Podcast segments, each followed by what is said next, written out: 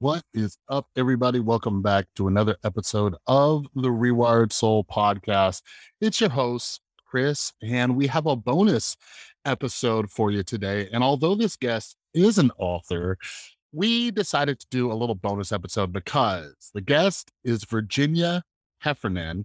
All right. And I found out she is somebody else who got sober a while back. We almost have uh, similar birth dates, which you'll hear us talk about in this conversation. But those of you who are unfamiliar with Virginia, uh, I've been following her writing for a while. She is an incredible writer. She's a journalist. She talks about tech and culture, but she also dives into some politics and social issues and all that. She's a phenomenal writer, and I love reading her stuff because it inspires me and like it gives me some nice tips and tools on how to improve my own writing. But the way she looks at different situations going on is really unique. And then when I found out she's in recovery, I'm like, you know what? I bet Virginia and I would have a great conversation. So in this conversation, Virginia shares a little bit of her story, uh, how you know uh, her addiction to alcohol and substances kind of you know spiraled to her rock bottom, and how she got sober. And yeah, we talk a little bit about her recovery journey, uh, 12 step programs, our thoughts on them. And then we kind of dive into all the craziness of the world because one of the reasons I wanted to have her on is because you know when when people are sober you know we really got to pick and choose what we care about and everything like that because our recovery is extremely important. So with her covering all these topics i wanted to hear from her you know? So even if you're not in recovery virginia has some great suggestions on how to view you know like the political landscape all of the cultural debates going on and all that and i really really really enjoyed this conversation. Something I, I love about just, you know, talking with other people in recovery is we have this kind of language and we can relate to certain things. And even though Virginia and I have never met in person and we're from different parts of the country, it's amazing how we can connect on that level. But I think all of you are really going to enjoy this conversation. Virginia has a lot of knowledge and wisdom, and I really, really enjoyed this conversation. So head down to the description. Um, make sure you're following Virginia over on Twitter. She also has a podcast, which I've linked below. And I've also linked her book, which is called Magic and Loss The Internet as Art, which is a book that I still need to read. So she might actually be coming back on here so we could chat about her book. But yeah, make sure you check out the description down below. And also down in the description, if you're new or if you're not yet, make sure you're following me over on Instagram and Twitter at the Rewired Soul. Make sure you're following and subscribe to the podcast. And since we will be talking about, you know, mental health and recovery, make sure you check out the description because I have recently released two books that are 100% free. All right. And they're a collection of my writings about mental health, addiction, not only my personal stories, but also I use a lot of evidence based research from the books I read and all that good stuff. And they're totally free. So check that out. There's also an affiliate link for BetterHelp Online Therapy if you need some additional help with your mental health. That's a service that I personally use. So if you're interested, check that out. All right. But, anyways, without further ado, here's my conversation with Virginia Heffernan.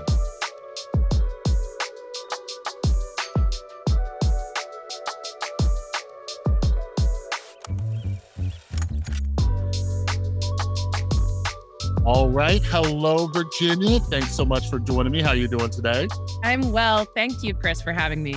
I am excited to get this conversation going. And just real quick, for those of my audience who are just being introduced to you, can you let everybody know who you are, what you do, all that kind of stuff? Sure. Um, my name is Virginia Heffernan, and I am a journalist, um, former academic in English, um, English literature, and then I uh, have worked at the New Yorker and Harper's, um, and written. Currently, I write a column for I could write columns for the LA Times, Wired, and The Economist periodically um, on tech and culture and politics, actually. Um, and uh, and I have a podcast called This Is Critical about um, critical theory. Yeah, no, I was actually uh, just on my morning walk. I was listening uh, to your episodes. I, I just listened to that new one with Katie Hill. That was an interesting one. I haven't heard from her since all yes. that stuff went down. So so yeah, I I'm really enjoying the podcast. That's awesome. And thank you. I yeah, I I've been familiar with some of your work, but when I saw it was a week or two ago, you did a conversation with like uh Batya uh, and stuff. And like her, her new, yeah. Yeah. Her new book just came out. Have you read her new book yet? Bad news? I've read her new book. Yes. Batya, while we um, are almost diametrically opposed on most political questions, yeah. remain um, very close friends. Um, and so she sent me her book criticizing woke media for yeah. being representing a threat to democracy and um, early on. And then we debated it on Intelligence Squared and then also uh, spoke at the American Enterprise Institute about it in a more in a less debating, more um, simply collegial setting. So yeah, that's I, yeah. I, I, I enjoy that too, just seeing because that's what I try to do here on the podcast: bring people on who I might disagree with and talk about their books and stuff like that. But it's good seeing people who can have conversations and be cordial in these crazy polarized times. You know yeah. what I mean? Yeah, I think that's right. I mean, there, there, the intelligence squared debate is about civil discourse, and I, I mm-hmm. think on some, sometimes I take issue with the idea that civil discourse is a goal worth getting to because there, it assumes that we have some terms we can agree on, mm-hmm. and sometimes Batya and I find our connection is subverbal. You know, to the extent mm. that I, I feel like we love each other it doesn't happen because we even agree on first principles. Mm. Um, and mm. one one thing that we've she and I have discussed, um, you know, and she's she's a she identifies as a socialist, but it comes across as anti anti Trump. You know, this crowd mm. That mm-hmm. uh, that believes that you know both both parties are uh, for elitists. Um, who condescend to the common man, and the common man is either a Trumpite or a kind of to my mind, mythic worker from the mid century, mid century, last century. But in any case, one thing that we've discovered is neither one of us believes that the other believes her views. Mm. You know, mm. so there's a kind of mutual incomprehension because I feel like on some level, I believe that if you woke Bati up in the middle of the night, she would disavow, you know, she would say, Of course, I don't believe any of that. She feels the same about me. Yeah. So that so on the level of belief, I'm not sure that we can find common ground. On level of just, you know, animal being, mm-hmm. we're completely aligned. Yeah. Yeah, absolutely. And I, I think that's, you know, that's where we we kind of connect, you know, because and we're gonna jump into like some like some sobriety talk in a minute too. But yes. I've had to start seeing people as just like, where's our commonalities and stuff like that. And yeah. especially when I wanted to run away. But before before we jump into that, because the other day, and I, I since I have an audience of a lot of readers and I read a ton too, how what's your reading habit like because the other day when we were talking a little bit about your new uh, uh trump book piece and stuff i was like how many of these books have you read you're like 15 20 i'm like oh my god so uh what what's your reading habit like on a yearly basis, monthly basis? How often do you read? That's a, that is a good question, and it's probably um, you know maybe fewer books annually than almost ever in my life. Although the mm. the, the during Trump times, um, because those the books I read were you know largely for work. Um, yeah. So to review and discuss, um, they're probably maybe twenty five, and for leisure reading, I don't know, maybe four or five. Oh, really? So it's a yeah. lot of work reading. Does that it's, get boring? Yeah, although, and, yeah. you know, it bleeds together because, for instance, I'm late getting to David Graeber's book, Debt, the first 5,000 years. Um, mm. David Graeber is an anthropologist and an anarchist who died during the pandemic. And uh, I realized when he died that I'd have to really needed to go back and understand who, who he was uh, since he's no longer on the planet. Um, you know, there were some there's some people that I just think, well, they'll write more and I'll read them later. And yeah. now that he's not writing more, I wanted to go back. So anyway, I'm reading Debt the first five thousand years through my little library app, Libby.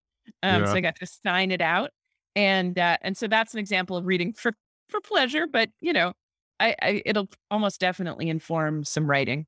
Yeah, it, it, it's weird too with like uh, we're reading for pleasure and for work because since starting this podcast, since uh, you know, typically it's just authors and their books and everything. And since this has been growing, I have publishers and authors just throwing stuff at me, and I'm like, yeah, yeah, just give it to me. And I'm starting to realize that I got to dial that back because I'm forcing myself to read books, and I'm just like, this is boring. I'm not interested.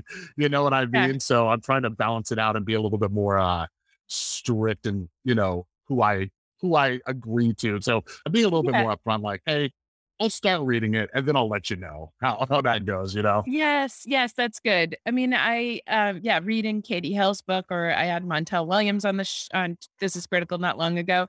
And um I was reading kind of both of their memoirs. Montel Williams has several books out, but I read mostly the the big memoir and um while both of them are extremely interesting, Mhm. it did occur to me periodically why with all the books in the world, why am I reading, you know, these books that are pretty soon going to be out of print, you know? Yeah. So let me let me ask you this: since uh, you know, when you're reading like a, a memoir or biography, because I don't really like those types of books, Mm, and maybe it's because I'm like really into like just psychology and behavior. And if I read just like one person's book and just that's their point of view, the yeah, entire time I'm just questioning. And like you're a journalist, right? So I'm uh, questioning. I'm like. How much is true? How much is biased? How much, you know, are you yeah. filtering and stuff? Does that kind of get to you? Do you get in your head as you're reading that stuff and Hmm. question a lot of things? Um, I mean, one thing from from the rooms of alcohol of of, of recovery, the twelve step rooms, I just really got interested in how people tell their offer their experience, strength, and hope. Mm, And most memoirs, good ones, take that shape, you know? yeah. And so you assume that they might be spiking up as we do the experience, the kind of drunkalog part, making it a little more exciting than it was, making the turning point more dramatic than it was, and yeah, making, you know, and making the end more complete, you know, than it is. yeah. Um, but since since we, you know, both know the way the form works, um, Mm, I can I I'm sorry, I've got something ringing. Um, so, you know, I I feel very um I feel pretty confident that I can the um filter off the some of the not, yeah. Yeah, and, and identify, not compare, you know? Yeah. So speaking speaking of, that's a great transition. So let's let's talk because uh during your conversation with Bobby, I was like, oh, Virginia's in recovery too. So give me a little bit of your story. Like what My spirit strength. Yep, exactly. um what this is I mean, I don't know that I've ever even qualified a, a little bit on in a public forum, but so I'll um but I will keep it pretty short.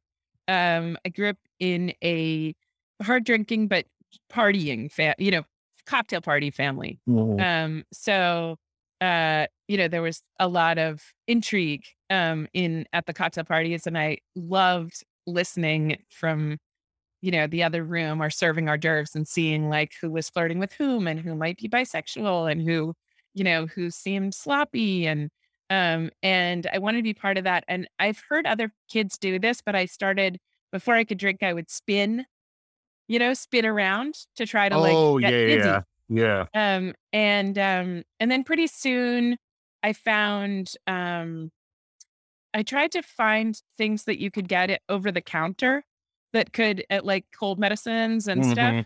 that could combine for interesting effects. And then started drinking with my friends. Sometimes I think that I like was the exerter of peer pressure instead of the, instead of the like, you know, person that gets peer pressured. Yeah. Um I uh shoplifted beer. I like to be the person that was um kind of doing the taking the risk. I sort of thought people would like me more if I was the one like making everybody's fake IDs or, Oh, you know, going to I don't know, somehow I just thought if I threw myself into it that I would like be better part of the group. yeah.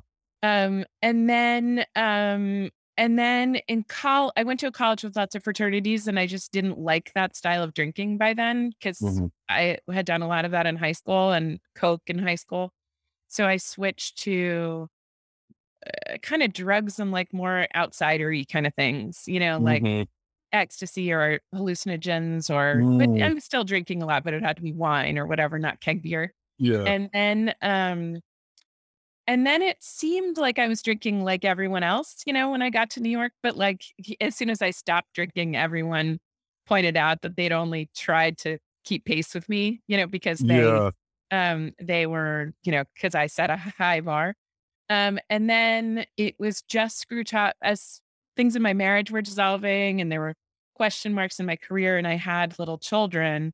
It started before that, but I really was got into pills. Um, Mm, so um, just like mother's little helper stuff, you know, like yeah. just the the combination of Xanax, um, or you know, benzos, opiates, and um, Ambien, you know, and like it's the the um the sleeping pills that like really can hasten the demise of your marriage Yeah. you like Yeah. you know you just start doing really weird things and like making peanut butter butter sandwiches every night million peanut butter butter peanut butter butter. I just I've, was I've never yeah, tried that. no yeah. And it, like yeah and i would just say to myself i won't regret this. I will not regret this. Because i just didn't like i don't know that was the other thing. It was like i don't know i would like try to defend against regret.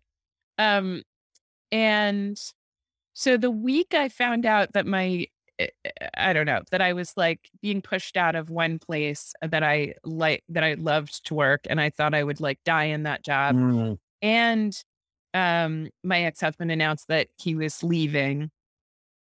Um I uh and some of that I'll just like I'll spare you, but it was a really bad week and um I was I don't know if you did this, but I I used to when things got really low, I would dress up a lot to kind of cover it.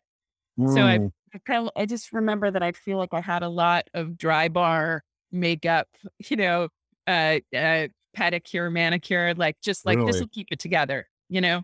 Yeah. And um and I wasn't fooling anyone. I was probably like a little yellow and a little too skinny. And so I had these heels on and I left this therapy session where it had become pretty clear to me that my marriage was going to end. I had very, very little children and I had no solutions except to double all the doses. It Mm, was like, it seemed like a solution, like a great plan, yeah. right? Seems genius. Totally genius. Where I just was like thinking, I mean, I bet you'll know this kind of thinking. I was just like, okay, so I've got to get through the rest of my life and I've got to raise these children. Mhm, So this is these are these doses that could match this, and this is where I can get this stuff, you know. mhm. And by then it was harder to find the higher levels of opiates. So, you know, I was down to Vicodins and Percocets that I could like maybe graze or steal or I didn't know what. And Mhm. then I was wondering if my shrink would continue to pr- prescribe Xanax. I was also ordering things online from South Africa. I was, Really? yeah, getting uh, Tylenol 3 um, Mm, from um, from amazon.co.uk. Where like briefly there'd be things that like pill people would tell each other, like you can get it there, I, you know. And um, and I tripped and fell on the um cobblestones in Tribeca in these heels that I had on and split open my knees and was literally brought to my knees. Oh Um, wow. and I went and sat for a while and I made my leaving Las Vegas plan. I pictured like this boot box of like big, huge box of pills that I had kind of built. And maybe I could take that with me to Las Vegas, go Mhm. see you. And uh, could sit in a hotel, you know, like the perfect thing, isolate. And then it occurred to me, maybe, and it was like a tiny 2% possibility that there was a better option. Mm, This is 2011. And um, I looked up Alcoholics Anonymous online. I had a sober mhm. friend. And I thought maybe I'll check out a meeting because I have no, I don't, I mean, get between getting the rest of those pills and whatever. Anyway, so I found this meeting and I don't know. I feel like I might be alone in this, but I looked at all the abbreviations then in 2011 and they were like O for open or Yeah. M for men or like BB for big book. Mhm. And I was like, this is too fucking confusing. I, I'm not allowed here. Like, who do I call? You know, it's Yeah. like, who's the, like, if I'm making a reservation here, what do I do? I don't know how to do it. And Mhm. then I, I, I texted a sober friend and said, what's an O meeting and a C meeting? And she was just like, go to any meeting. I don't care if it says like trans men only. You are going to a meeting. So I just found one. It turned out it, out to be a closed meeting, but you know, I had a desire to stop drinking. And I sat down that day and it just seemed like this won't take. But as the meeting went on and Mm, people said things that I now know to be the like the cliches of the program, yeah. I was like, these are the most important philosophers of our time. I mean, they were just like, remember one person was like, I feel restless, irritable, discontent, rid. And I was Yeah. like, wait, I feel restless, irritable. Yeah. and and uh and so it stuck. And that became my home group. And uh, you know, it's as of July, it's been um it's been 10 years. Um I had just for listeners, I had trouble sleeping in the beginning. Mhm. Some of the physical stuff was really hard in those 90 days. But I Mm. also felt like um my life was going so bad outside the rooms Mhm. that I have lived in my neighborhood for a long time and I would walk around and run into friends or friends of friends who'd sort of heard of my plight. There's some other very humiliating components to it Yeah. that, you know, subject of kind of gossip and I thought humiliation. And people just looked at me with like enormous concern when I came up. And um and then I would go in the rooms and say, you know, I've got 2 days and people burst into applause. And I was like, I think I'll stay here. You know, I think I'll stay here because out of the rooms, I am like a disaster. You know, my life is a catastrophe. And in here, I'm at least building up these days, you know, and people are like, yay, we're so happy to see you. So I just kind of went for all that and like, and, um, you know, someone said, go where it's warm. And I just Mm. loved this meeting. And I just, you know, would kind of follow my feet to it every day. And, uh, and I had really early on a pink cloud that was almost like, um, less like regular joy and more like I had found a way out of a certain set of grooves in my brain. Like I Mm. pictured that I was like, there was this Google mapped part of my brain that I was really familiar with, you know, like all these Yeah. all these roots and neurons and whatever that I was so used to following. Mhm. And that all of a sudden I was off in a part of my brain that was just like deep space. Yeah. And I could just go anywhere, you know? Like Mhm. I actually felt sort of like I was just walking through the world and I was like I could go north, south, east, west at any time, you know? Yeah. And when I went home to the kids, I was like, you know, you got to get and make dinner for them and you have to start paying the mortgage yourself. And I was like, I just was like a um, ghost or something. I could just, instead of, it would occur to me that I could make things easy. So instead of making a dinner, I remember making Miss Annie's macaroni and cheese for the kids in the microwave. It was like, Oh, as yeah. it was not even just macaroni and cheese with the powder. It was macaroni and cheese that took a minute in a little cup. Oh. Every second of it, it maybe not even a minute. Every second of the thing, like, like, like I remember it was like 30 seconds or something. And I would press the 30 and think the three and think like it's too hard to move to the zero. I'm just gonna do 33. You Oh, know. Yeah. press the same button. And I was like, magic. Wow, this isn't overcooked, you know? And I was like, how am I going to pay my mortgage? How am I going to pay my mortgage? And then it took only a few keystrokes to like set up my account to automatically pay the mortgage. Yeah. There were sort of magic things like that that like conserved a lot of, um, I don't know, life force or something. Like, Mhm. so I could walk to a meeting. You know, it was Yeah. and someone said at an early meeting, they were like, "You're just following your nose, right?" They could tell, Yeah. and I'm like, um, "Yeah, I'm just following my nose."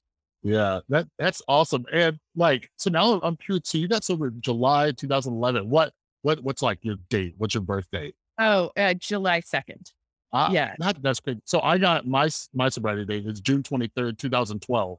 So almost like just right, Wow. yeah, a Oh year after.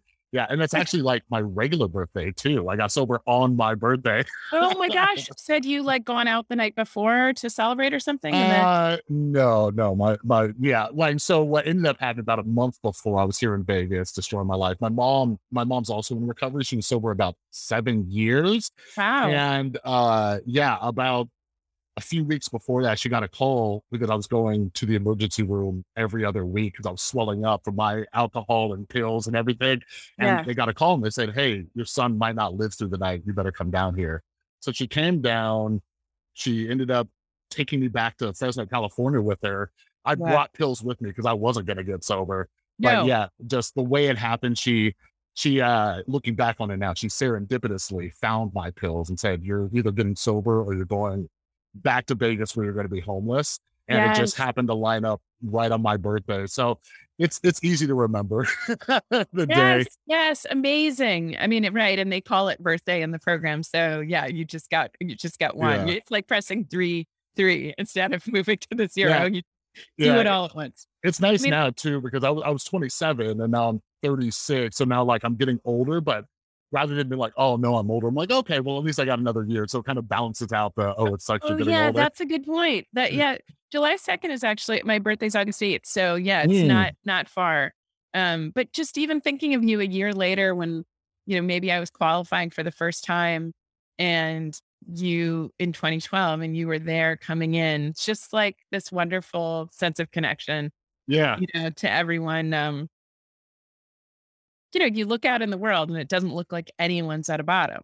It always looked like only I was, mm. you know, had this like unclear head and was stumbling. And then you find out that there's this like beautiful secret language that everyone, that lots of people speak that, yeah, you, uh, that you speak and that you've been looking for those people. And so yeah, that'll that'll just never not be amazing to me because you know this is our, our first time having like an in-depth conversation and we could connect yes. on that level, and that's something that, could, you know because most of my life it felt disconnected from yes. everybody. Then you go in, you start familiarizing yourself, and then you you go to different states and different countries, and you meet oh, people, yeah. and it's like you know we we we get it, and you know, uh, so I have a son too. He was he was actually three when I got sober. How how old were your kids? Oh, so um, my daughter was almost two, mm. and my um, son was five.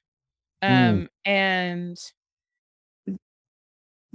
my son vaguely remembers coming like you know I I almost always had like a tumbler or like a water glass of this screw top white wine because I yeah. feel like cold white wine, screw top, all of it happened easily. it just went mm-hmm. down easily. You could drink it fast. Um, and I always had this thing, and he he as a little kid would say, "Is that water or wine?" Because he wanted to take a sip of it. Always wine. Um, yeah. So he sort of remembered that. My daughter doesn't remember it. Um, mm-hmm. and um, you know, you probably remember like at bath time, like I don't know. There were just a couple of times where I would put my little daughter in the bath and then just, you know, make sure I had enough to drink and like just feel like I was nodding during mm-hmm. the bath, you know. Yeah. And um and one time I think I stumbled and kind of dropped her, almost dropped her. Like you'd get a flash like this is not good. You know? Yeah. This yeah. is not good. And uh yeah. So, so it's let, let me ask you this too, because you know it, it's it's weird how few parents I know. Actually, one of my best friends, I helped him get sober a few years later, and he's a parent. But yeah. uh, so for you, and just you know, I I notice a lot of people just you know, in recovery or not, a lot of people have trouble forgiving themselves, right? Like I, as soon as you say that, I get these flashbacks of just, you know, drinking and using around my son and stuff like that and, you know, oh. whatever. But, you know, I've been sober nine, you've been sober 10. Like, what what was the process like forgiving yourself? Is it something you still actively work on when you think about it and, you know? I think I bought the idea that this was like a wonderful thing to do for your kids. Um, I, I mean, in addition to you, that I mean, mm-hmm. mostly because you'd be modeling something new.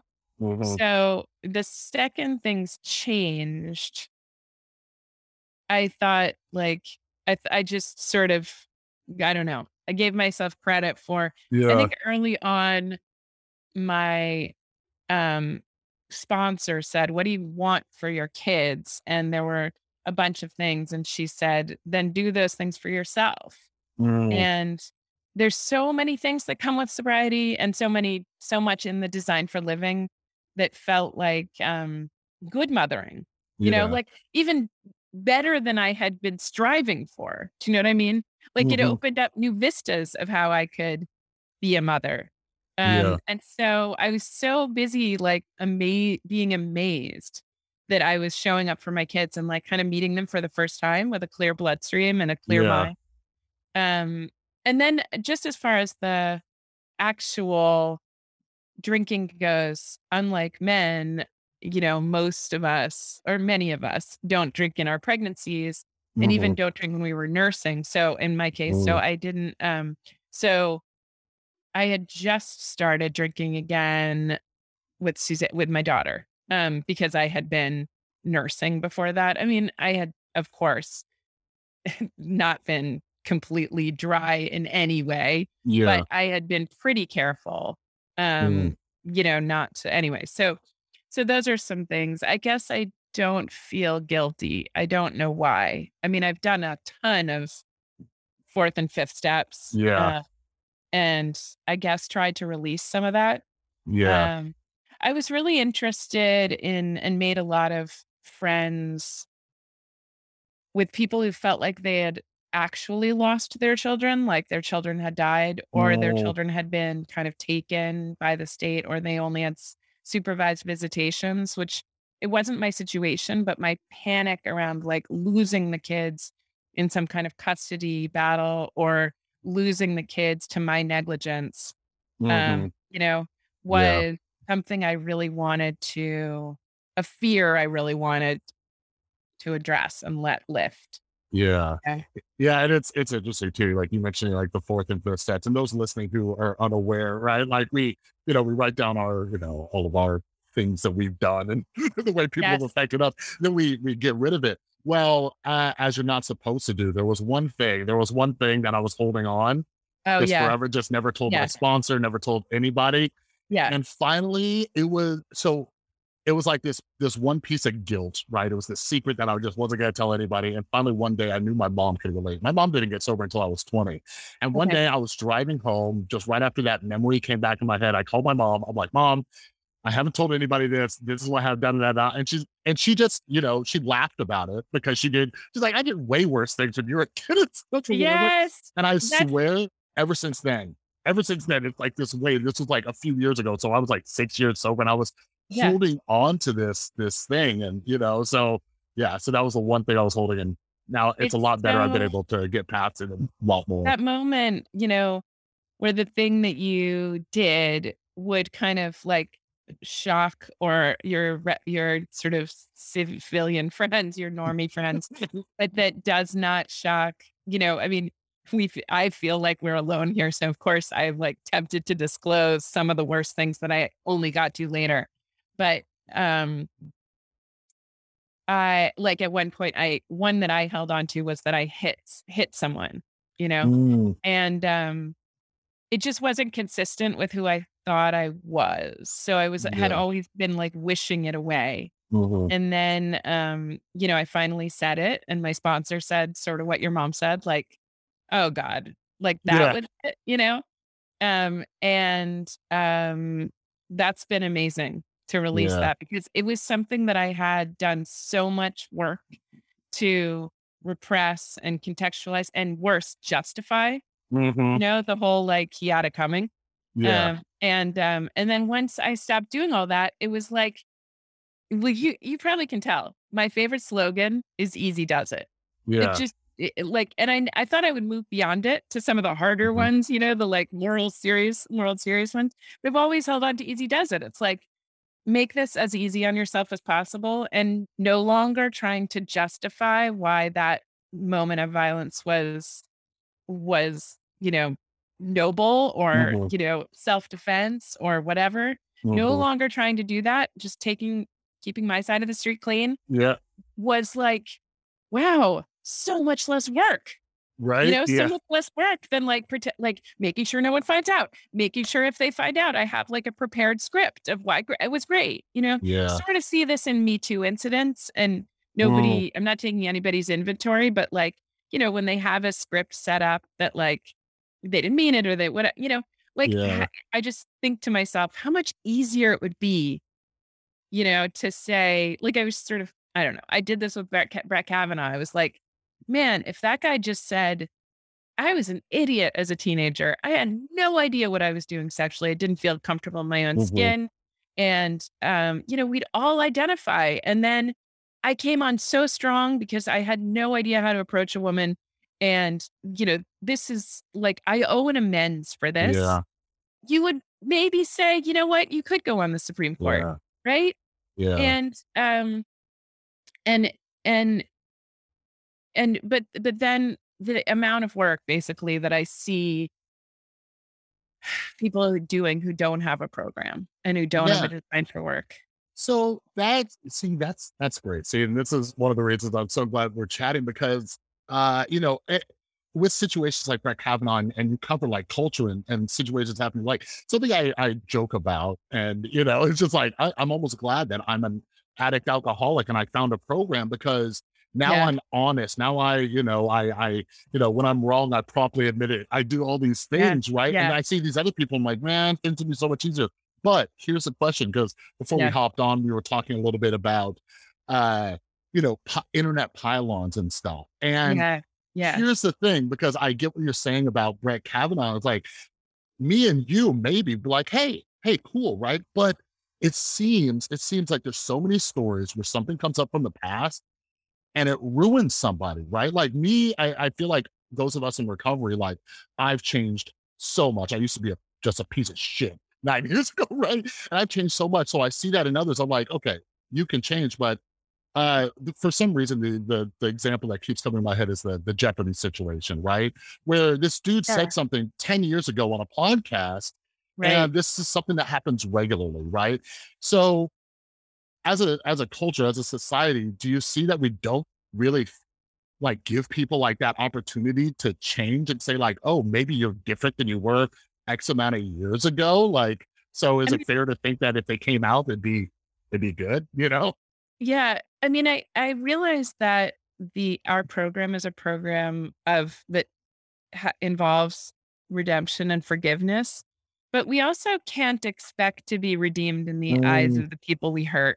You know, yeah like you know that thing where the first time you do the fourth and fifth step, you you realize that like a lot of people did owe you an apology. You know, Yeah. and your sponsor is like, that's not the point here. The yeah point here is that you owe not an apology because you've been apologizing for a long time. Like I fucked up. I'm sorry. I'm a disaster. I can't, you know, yeah um, and and not making good on it, but a real amends. And Mhm. sometimes the amends is to leave the person alone.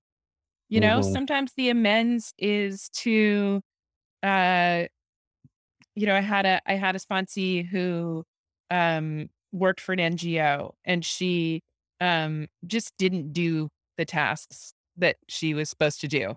Mhm. Um and you know, she donated to make up for the time they lost with her $10,000 to the organization anonymously Mhm. because she had cost them a lot of money, you Yeah. know, um not doing her job.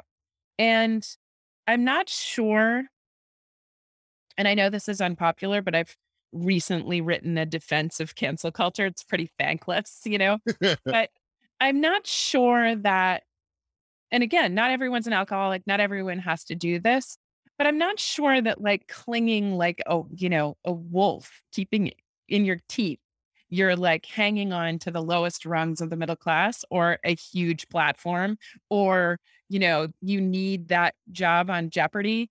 Um, Mm. and um, is sort of sober, you know? Mhm. Um, and the reason that you make the amends and confront the thing in your past is not to hold on to the cash and prizes you had before, right? like, yeah You don't you aren't just like you're you're making a step toward a new, you know, you have to change everything. Like my Mhm. friend Ana Marie Cox, who is out about her sobriety, says about some of the people caught up in Me Too who were very disappointed to lose their pretty high profile jobs. It's not the worst thing to lose your job. yeah You know, lots of us lost our jobs. I lost my, you know, yeah I- i've lost many a job I've lost many a job, right? Yeah And, you know, I'm not sure that, and again, I'm not, sh- I, I don't know how many of these people see themselves as, you know, in that moral crisis that we were in. Mhm. yeah Um, but um, for them, you know, there's this wonderful, um, wonderful kind of sober theorist figure who says that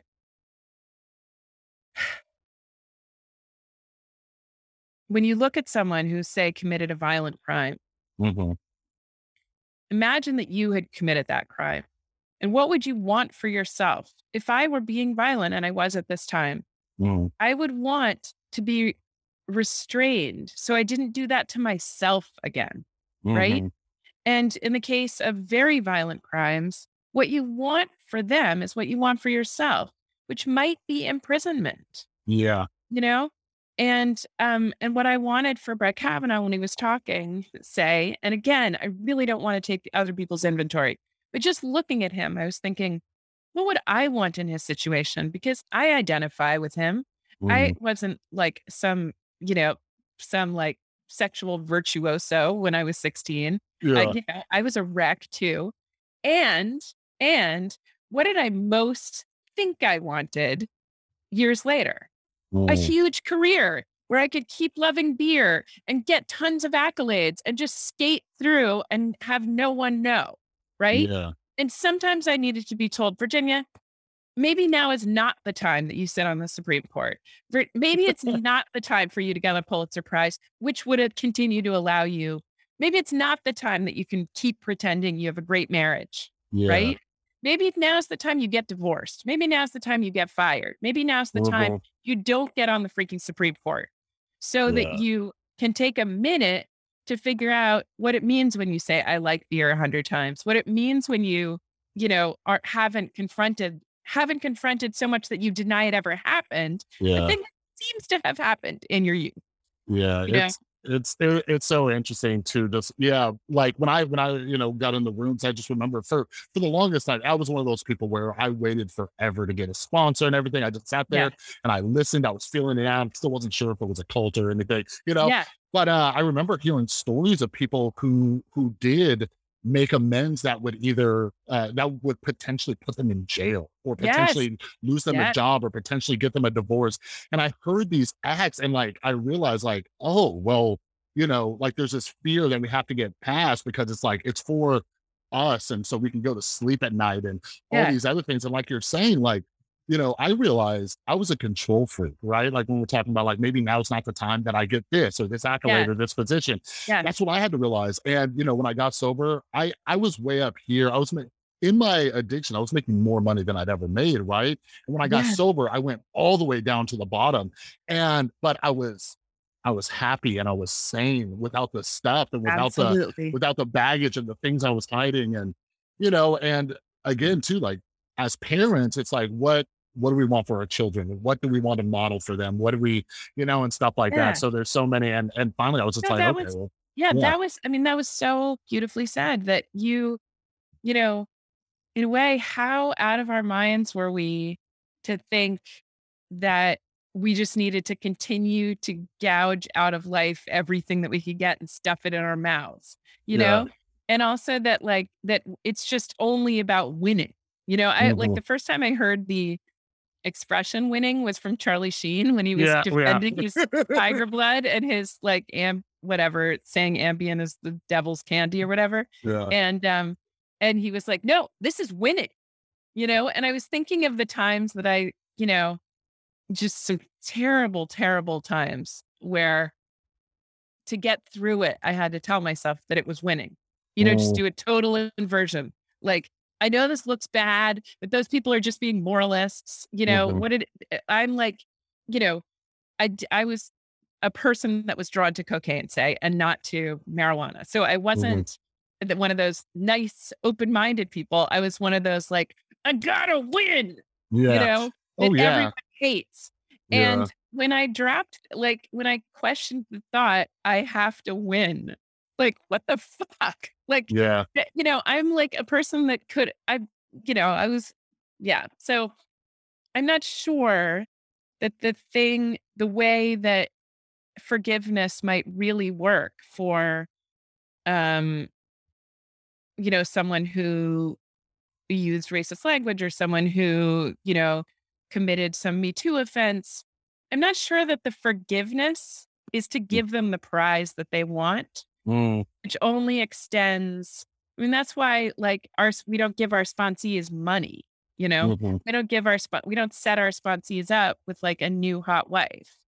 We Yeah. don't even tell them they must keep their marriage together or we're gonna, you know, help them get a job. I mean, those are the way, you know, because we're in it for, on a different scale. It's not winning and losing in a market economy Yeah. when you come to AA. Like that's why it, it's the last stop on the block. You're So- not, you know, they always say you're not winning when you come to a church basement and sit in a chair and start talking about, yeah. about of all things, freaking God. Yeah. It's exactly. It's embarrassing that's meant to be. Yeah. So, well, let me ask you this because I think this is my concern on a larger level. Because when I look at, uh, when I look at just some of the cancel culture and stuff like that, but also, uh, you know, last year when, all the BLM stuff blew up, uh, I, I often tell the story, but I read, uh, so I started reading all these books. I read like Ibram. Kendi's book. I read Robin DiAngelo's book. She has a new book out this year. I read them and I was just like, okay, because I'm half black and I'm like, I must be missing something. I started talking more, more with my family to get their, their experiences. But anyways, uh, afterwards, I saw these criticisms of people like Robin and Ibram, and then I read Robin's uh, new book this year, and I saw, and it felt like it felt like putting people in a lose lose scenario. Like, no matter what you do, you're always going to be white and racist. I'm like, eh, okay, because what I started thinking about was people in recovery, right? Somebody walks into a 12 step program, uh, or when I was working at a treatment center, I imagine somebody walking in, and if I told them, like, you're a drug addict, you're always going to be a drug addict, nothing's going to change. Even if you get sober, you're still that person, right? And I think if somebody said that to me, I'm like, okay, well, I'm never going to change. Hmm. So, in this larger context, I'm curious your thoughts on that, since you know you're you're constantly keeping an eye on like culture and stuff going on. Do you ever get that concerned that we're sending out a message that if if we're gonna if we're gonna punish you for who you were, are we sending out a larger message to people who might be in a dip, like might be a piece of shit right now and saying why change? Because if this ever comes back up, you're screwed anyways. So where's the incentive? You know, because I get it for me and you, it's like it's not for the accolades, it's not for the forgiveness, but Mhm. most of the world isn't getting that lesson that you and me are getting because we're in recovery. You know what I mean? Yeah, I do. Um, I I mean that's interesting that you're half black and has so many. I mean, Robin DiAngelo is interesting on it is too, isn't she? On Yeah. biracial, you know that it like really comes down to how you look. I mean, it's just, we're as primitive as that, you know. So if you mm-hmm. code as black, then you know. Anyway, the the my f- chief thought about people who resist critical race theory or some idea that there's like systemic racism of which they're a part. And anyone who you know eh, anyway. Let me back up. One thing that aa is i think especially beautiful and mind expanding the one way it is is those things is are all the paradoxes. Mm. so the day I stopped drinking is the day I said, My name is Virginia and I'm an alcoholic, right? I wasn't or didn't see myself as an alcoholic until that moment. Mm. And that was the moment where I stopped drinking. So there is, for some of us, and it's not liberating for everyone, but there is some beauty in saying, you know, I am an extremely flawed human. And the signature, the only choice I have around this is to be present to it Mhm. and not no longer repress it or see it as horrible. I, I'm a human among humans. I'm a worker among workers. I'm not a superstar who transcends the system in some Mm. special way that I've been telling myself in my terminal uniqueness all this time.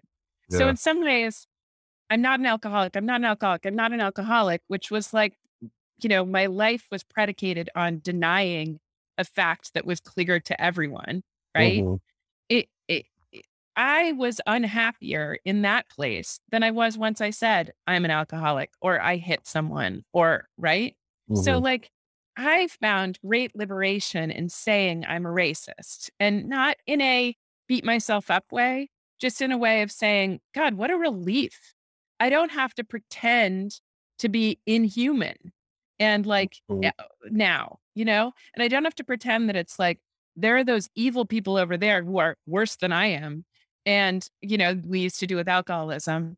But once I say I'm a racist, there's an a possibility that it will lift, Mhm.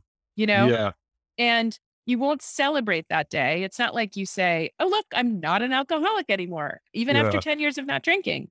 It's that weird paradox, you know? And and I think that Bill W had that, the program's founder had that a little bit version of like, we're all sinners, right? Does that mean like we can't do anything about it? No.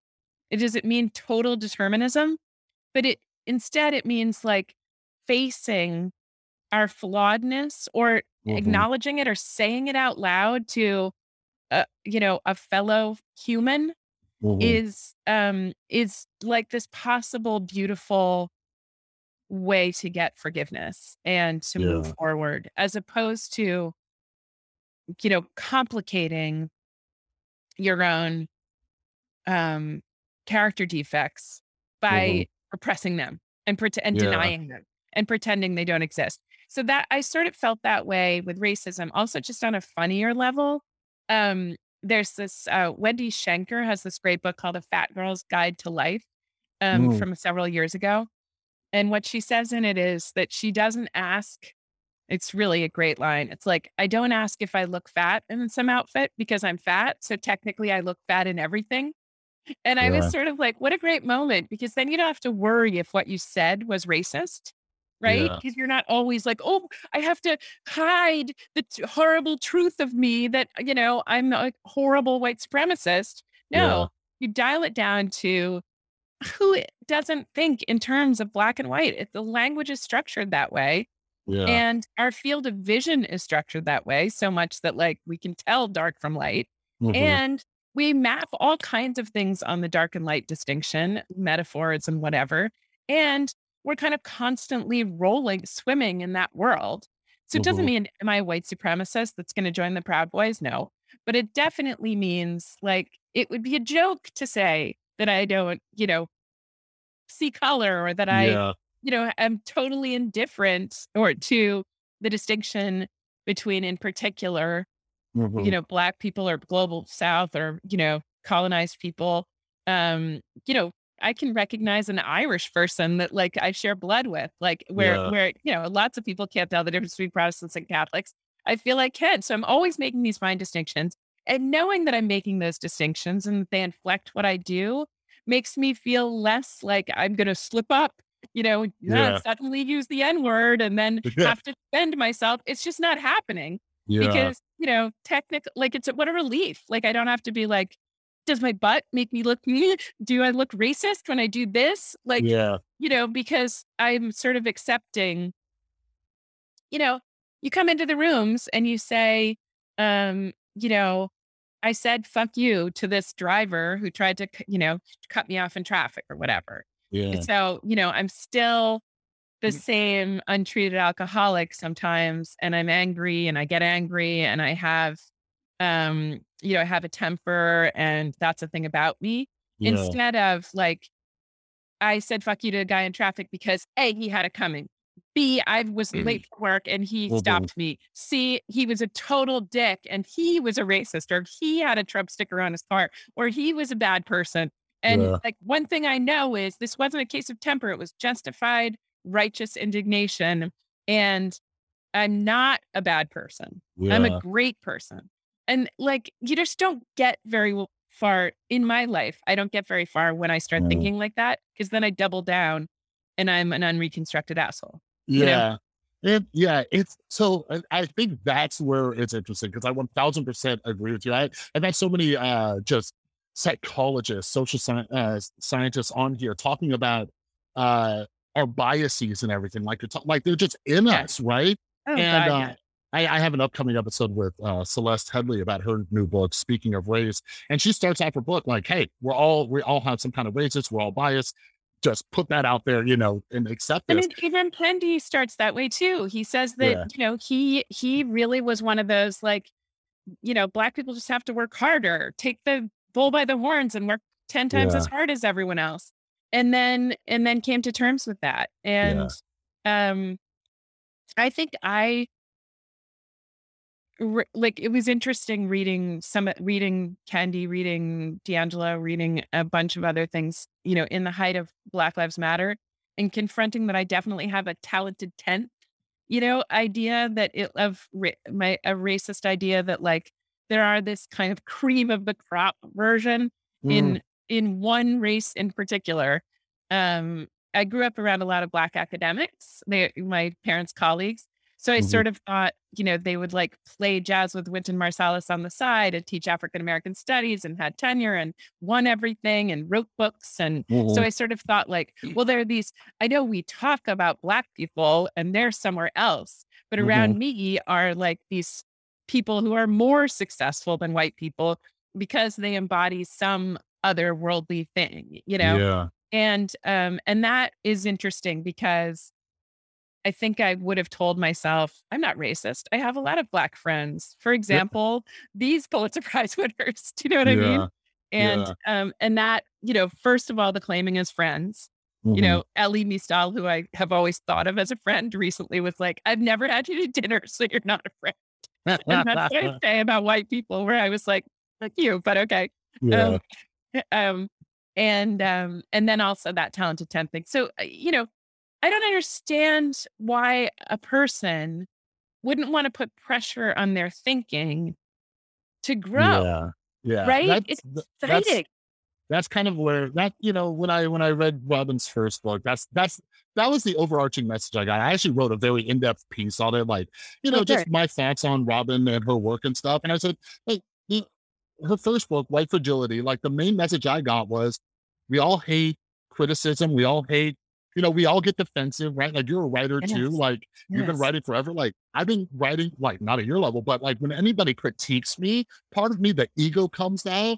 It's like, you Yeah. know, you're right. So I'm like, so it's crazy to think in all other areas we can get defensive, but not when someone confronts it's not a racial issue. You know what I mean? Because Oh, that's yeah. that's what I got from her first book. So so yeah, but here's here's where I get conflicted as someone in recovery because uh and I think we we kind of touched on it because when when we get sober, right? I I got it, I had to get into a mindset. I was blaming the rest of the world for my problems, right? Like I remember when I when I did my fourth step, before I knew everything that was involved, I got to write the first column of all my resentments. How I was miserable having is that document? Oh, you had Yeah. a good time. Oh, yeah. in the first column, yeah. But then when my Oh, yeah. sponsor told me about the other stuff, and I had to look at myself Totally. and what, but uh, but yeah, because I just thought the whole world was screwing me. But then I had to start taking personal accountability, right? Things, uh, you know, one of my favorite quotes is like, "We made decisions based on self, which placed us in a position to be hurt." I remind myself of that every single day. That's so we were talking good. about uh, you know, mistakes we've made in the past or like uh, aspects of racism. It's this personal accountability. Now, now here's here's one of the the things that I wanted to talk with you so bad about when you came on because Yeah. there's so much conversations around Facebook and social media and Mhm. misinformation and how social media affects mental health for young people and everything. But even talking about like all these things, it comes back. I'm always trying to think like, well, how much responsibility do people have, right? Like, Mm. like you with your work, you can't just publish whatever the hell you want. You fact check things, you research, you know. So when I look at these these guidelines they want to put on, you know, uh, when they talk about regulations and fact Mhm. checking and oh, they spread misinformation, I'm like, you know, we're just completely getting rid of people's personal responsibility where people can just do everything all willy-nilly, you know, because I I see trying to stop misinformation or when I look at like Instagram, right, where they're like, oh, you know, young women or, you know, I'm like, okay, well, that's more of a, a, a comparison issue, right? Like I teach my son, like, don't compare, don't compare your insides to someone else's outsides, right? Like something we learned in the rooms. Yes. So that's what I'm getting at, whether it's race, whether it's misinformation, you know, uh, or you talked about, you know, just certain uh, successful Black people, because that's what uh, some people say is like, well, if you just work hard enough, and that's why I get conflicted because there is this sort of, yes, you have to work hard, but I am very, hey, the system is fucked and we need to make changes. So where do you find that balance for personal responsibility, Yeah. working hard, fact Mhm. checking your own shit, taking care of your own mental health, and also, hey, systems are messed up and we need to make a change. Where's that balance yeah. for you? Yeah. That's a, I mean, that is, that's a tricky question.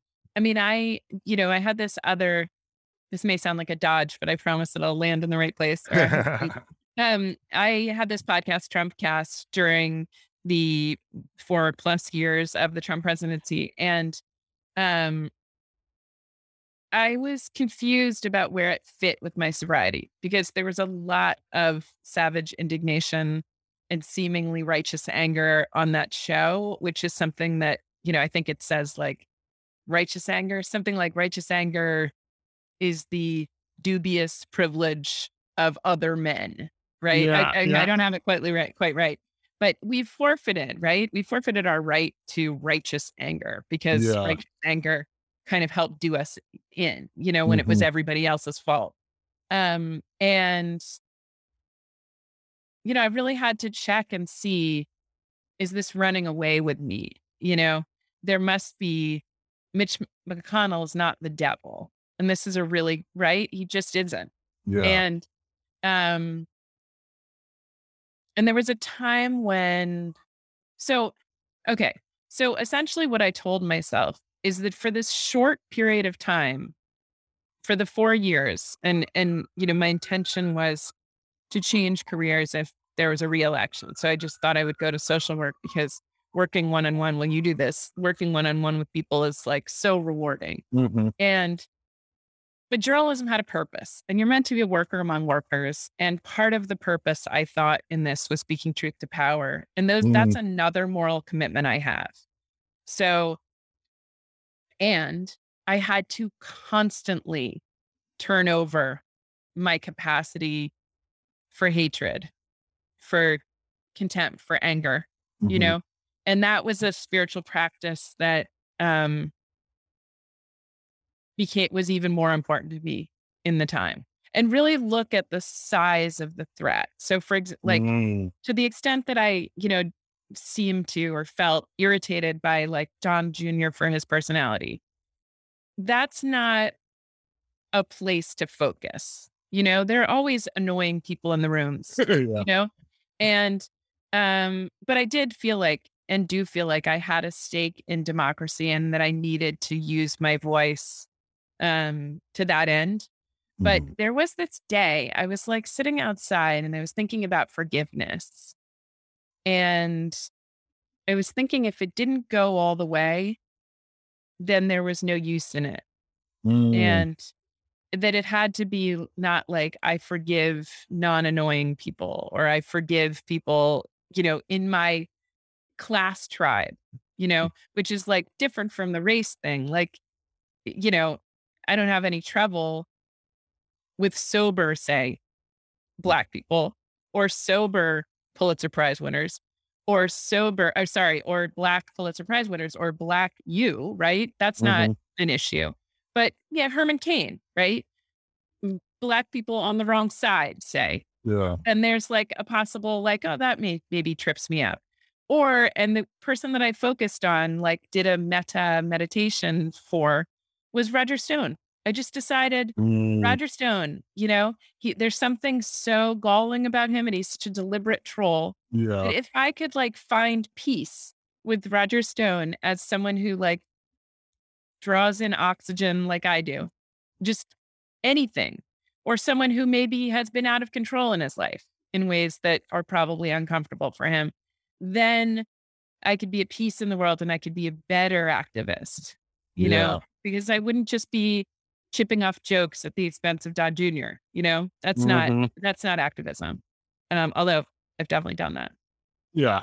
Yeah. Every now, every now and then we got it. Yeah, yeah, yeah, yeah, yeah, yeah, yeah. Kids we're like far from perfect and we all love gossip and we all love getting it, making Yeah. a joke, a quip on Twitter. Come on.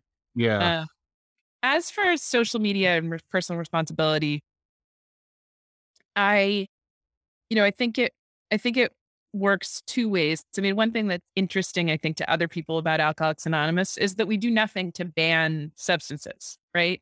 Like it's Mm. not like we're for recriminalization of marijuana or or yeah, abolition or something, or like Yeah, right. Yeah. laws or yeah exactly no abolition no no temperance movement no getting on the wagon or trying to persuade other people um to stop it's just our thing right so you don't really want to think i mean it's not our job to think systemically about what has to change at facebook because if there's something that promotes a kind of hyper arousal on Instagram, say, like the inspiration or like pictures of skeletal Mhm. bodies that Mhm. inspire responses in girls um, are are said to, and I'm not totally sure about that.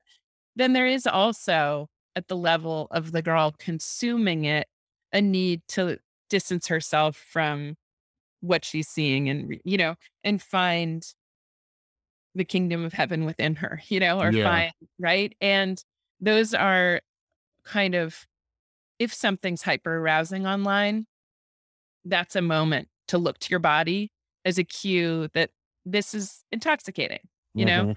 and potentially could lead to self destruction Yeah. or other destruction in the like, you know, building up to January 6th. And Mhm. it's time to take a step back, right? Yeah. Like a time to just say no. Um, but I also um think that there's something very particular and I'm not a constitutional scholar and I don't know exactly how this would would be regulated although there's some ideas around it there's particular kind of speech snuff and porn in you know and i think that thinspiration site is a kind of snuff you're looking at a body as close to death as possible Mm. ogling the bones of that body that doesn't belong in the human just creates way too much cortisol to Mhm. circulate and way too much arousal to circulate. You know, Mhm. like reading a book on a piece of paper and on paper is like a calm process. And Mm. moving forward and tweeting and seeing a lot of arousing language and images is not a calm one. So to the extent that like we pause, you know, that thing in AA, you know, we pause before we do things.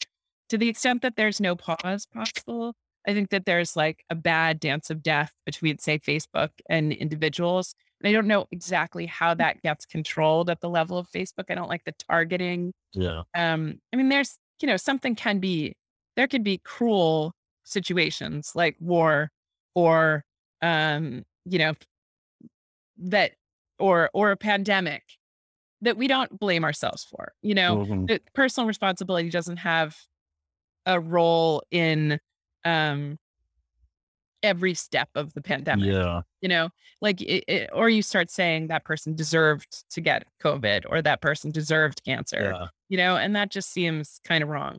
Life on Yeah. life's terms, right? Um, here's um one more thing about that is not a recovery thing, but just is a um it's kind of a parenting thing. So I feel as though social media has been treated like sex used to be treated by the True Love Waits crowd, like basically about abstinence, like how long, how, you know, 20 minutes a day, or mostly you have to jump off or you can't spend time on it. And that ignores the fact that this is where we live now. So Yeah. what I try to tell my kids and what I've said in talks sometimes is that this is an artistic literary act online. Maybe it's just dog roll, maybe it's just silly Instagram images and they can hardly be called art. But you're creating an avatar online. Like Mhm. your isn't your current Twitter handle like one of those Halloweeny Twitter handles? Yeah. boo something, right? So like, yeah, you know, and like that lights you up, and that's great. And I've done, uh, I've done round yon Virginia Heffernan, you know, like Virgin, and um for Christmas, and I think that those moments or the like really witty mind opening moments that you sometimes see on Twitter and I don't Mhm. use Instagram or, t- or Facebook so those are a bit different but they're moments that you're creating an avatar with like uh, with like um virtuosity and Yeah. flourish and creativity and um one thing we don't seem to talk enough about is the thing that our kids want to talk about which is creating that avatar like you're you know say using uh, say you're you're using all lowercase or you're using a certain meme or you're using like those are choices and interesting choices you're making Mhm. and you can think of yourself as a powerful artist who say let's say you i don't know why i'm stuck on these the the teenage girls but say you make a decision to like take your top off in a picture that is a decision that various artists and women have made through the ages that has Mhm. consequences and is interesting and might be rebellious and it might not be but and it might be it might make you vulnerable but you're Mhm. not just in a world of predators you're in a world where you're making interesting decisions Mhm. and that's where you come it comes to responsibility which is like what you used to teach your kids about going to a dance, a school dance, like my mother did, was not like don't go at all. Yeah. It was it and it wasn't for in her case, she did, wasn't like cover up and the boys want to get you or whatever. It was more like, oh, here's a fun way to handle when someone asks you to dance and you don't want to dance. What do you say?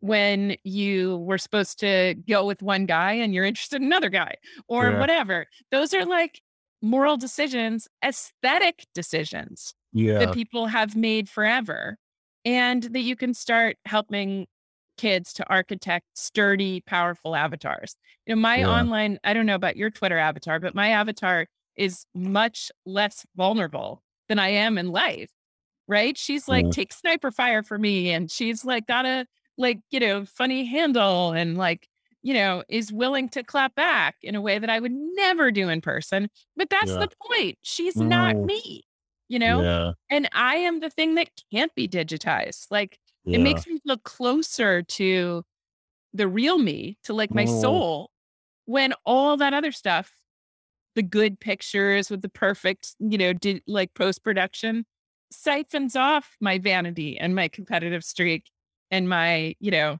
bolder side. I, Yeah. al- I always say that my first name online when I was nine was Athena.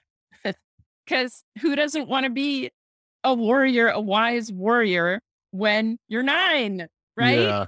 And so basically, I'm still nine, and my, and my avatar is still Athena, and the delta between them is still enormous. And that's how I like it. That's how I like it.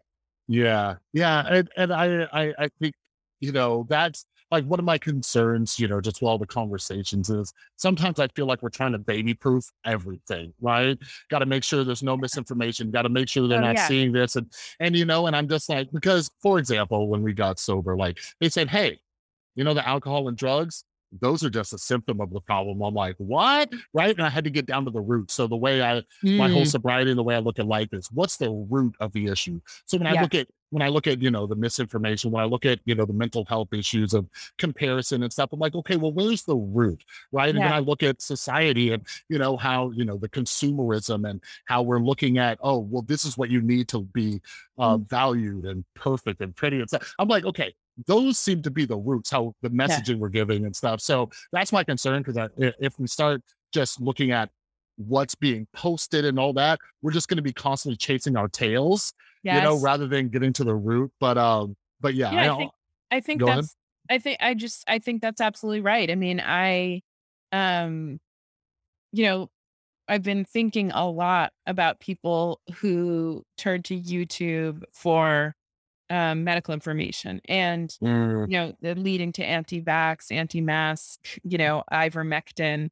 Um, and I just, you know, looked at the numbers on vaccines. I don't know. I keep I keep putting these on Twitter because they're so helpful to me yeah, you know, 65 and over, 96% of those 65 and over have gotten at least one dose of the vaccine.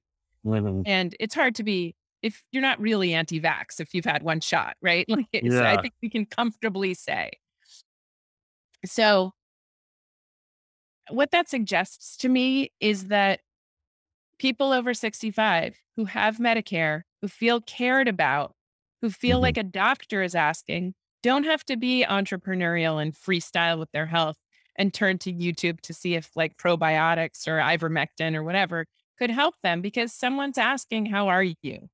And when I've tried to do outreach to anti vaxxers or outreach to people without the vaccine to encourage them, you know, I, think at least three or four of them said nobody's ever been concerned about yeah, this before, right? And so, what you might find if you're going deep into YouTube looking for answers on, you know, anything, is the mhm, thing behind it is how much you want to be cared for, yeah, you know? And you want someone, you wish someone just asked you, like, you know, are you you guys okay? Are you are you are you safe? Do you feel vulnerable to COVID? Um, you know, are your lungs okay? Like it's just the incredible power of that. I mean, my my partner's parents are are evangelicals. They are very um they're susceptible to the disinformation around like God, Jesus is my vaccine. yeah, Um, they have a, you know, one of their sisters, uh, one of their brother-in-law was was like medevac because he was anti-vax and he got it late in life and he almost died. So they might have gone that direction, except they were here in the US and their doctor was like, ah, we got the vaccine for you. We have the booster for you. And just getting that call means like, what use do you have for YouTube when you have like an actual person saying your name? Hey, Chris, it's time for you to get the vaccine. That's it. Yeah. Right. Instead of like, oh, I've got to go out there and be entrepreneurial. So I do think the thing underneath the need to try to sort out, you know, God, how much Googling did you and I do when we were taking pills? It was like, right? I was just like, you know, I'm not, I didn't have health insurance, or for a lot of it, I didn't. So I like didn't have a doctor monitoring how much I was Mhm. taking. So I was like, I'll just get what I can to feel better right now. Right. Yeah. And like yeah. went down plenty of holes. Like, did you ever go to RX Finder? You steal some pills from someone and then you don't know what they are, or you Yeah, find them No, in your. I, I just never trusted my dealers. So I would I would go Go there. and and I- look. yeah. I'm and- like, what is and it- this?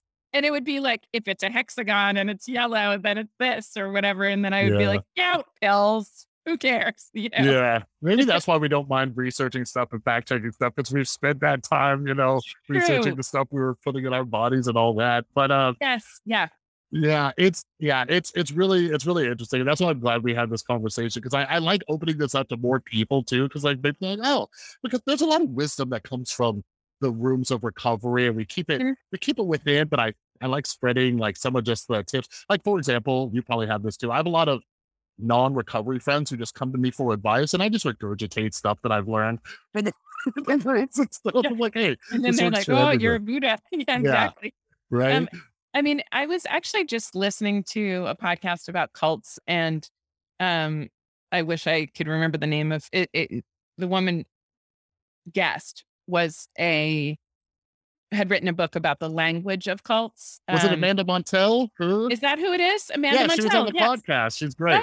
Oh, really? Okay. So she talks about recovery language because Mhm. um her yeah, her father was in um was briefly, I guess, in that really terrible um Yeah, I forgot the name of it. recovery What? cult yeah, now I'm forgetting the name of it. Yeah. But um she talks about the language of AA that we use and you and I have used some we talked here. about that in our episode. Go check it out. Great. It's funny. Great. The thing that I was struck by though is, you know, the worry that you're in a cult when you're in recovery. And my my current test for are you in a cult is are you happy and how are, are you acting ethically in the world?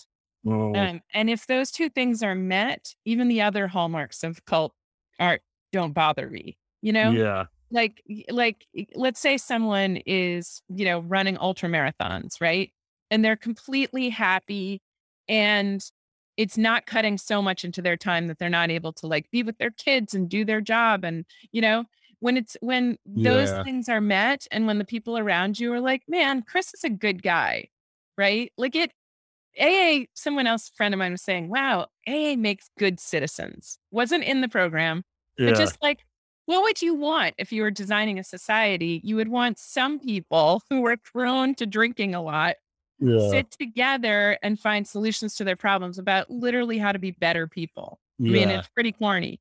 yeah. and, um, absolutely.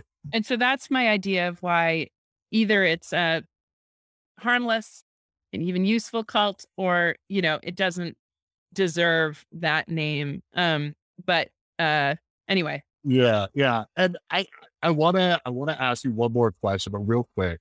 Fun story. Yeah, like the, the making good citizens. There was one time when uh, uh our, our local uh group was having a picnic, right? And I had to catch a plane. So Yeah. I just stopped by to say hi. I'm leaving. I'm in a hurry. I'm about to be late to the airport. As I go, there's a guy pushing his car into the parking lot. I go over, I help him real quick, and I'm like, "Hey, are you good? Like, I gotta go." He's like, "Do you have any jumper cables?" I'm like, "No, but you see that picnic over here? I Yeah. guarantee if you go over there and ask for help, someone will help." you." And I just left, and I know for a fact he got help because that's what people do in recovery. Like they're That's just, you know, I remember when I came in and and Yeah. somebody said something about like, oh, AA will brainwash you. And they were like, well, we're the type of people we need our brains washed. Like they Yeah, are they're, very they're like, yeah, they got a lot of mold in there. Yeah. So but so Totally. I absolutely agree. And that's kind of what I talked with Amanda about. But I wanna I wanna talk to you all day, but I just want to ask you one more question for everybody listening and stuff because uh, I'm somebody who's constantly keeping up with the news. I write, I cover things and all that. Yeah. And so do you. So, like, in this world of chaos, right? Like, political polarization, like January 6th happening, we might, you know, just there's global warming, there's, you know, Yeah. news every day. Just how, like, we we have to stay sober because to relapse might mean death for us, right? Yep. So, Yep. how do you deal with the world? What's some advice that you can give that you personally use to stay sane with just when everything seems like it's crashing down and we're about to hit the apocalypse? So, um, a recent philosopher of the environment was saying there's three things that we're about to get into, um, or require the next century will require of us mitigation. So those are the things we know about mitigating um, climate effects. So, like, uh, you know, getting moving to electric vehicles, putting the oil companies out of business, big oil out of business, um, whatever that looks like, switching to solar adaptation are things that are like uh, creating cold rooms in Portland or maybe even near you. Um, you know, uh, uh, creating more municipal swimming pools to keep people cool. Mm, Um, raising highways so they don't sink in Florida. Um, and then the last one is suffering. And he says it depends on how much, you know, we don't know the balance of what each person is going to do mm, mitigate, adapt, or or suffer.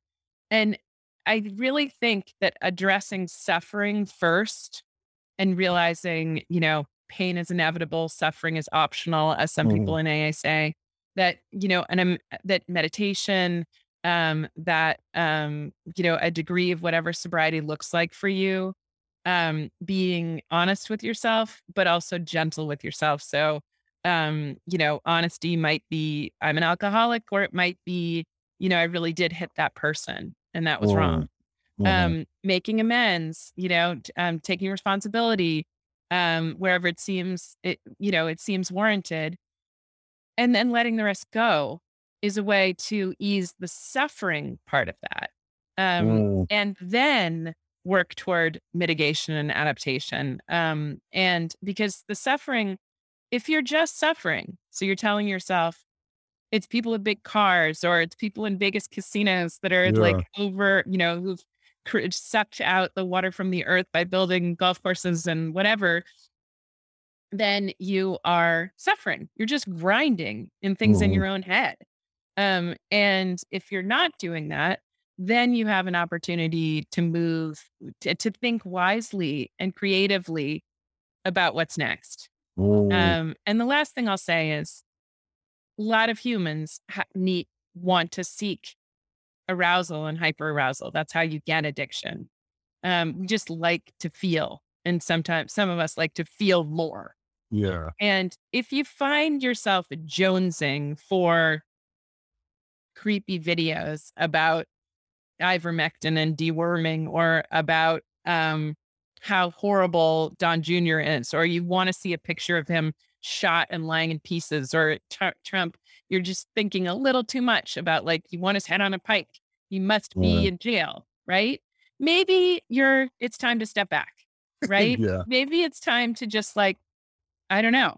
Do like for us, it's go to a meeting, reach out to another alcoholic. Maybe it's time to give someone like, you know, get up and see that someone's stuck and needs their jumper cables, or just open the Mhm. door for someone, or just like the smallest thing that will remind you to live here now, not in quest of those peak experiences.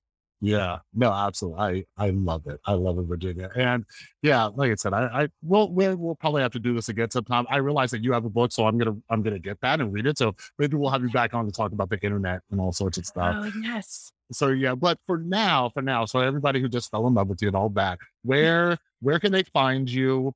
Oh, Uh, yeah. what stuff are you working on, and all that good stuff, so they can keep up with you So you can get This is Critical, the podcast, wherever you get your podcasts, as they say. It's called This is Critical, and it's uh, um, we treat cultural subjects using cultural using critical theory, but um, but it's it's um, we have really fun and interesting guests, so don't expect it to be too much of a grind.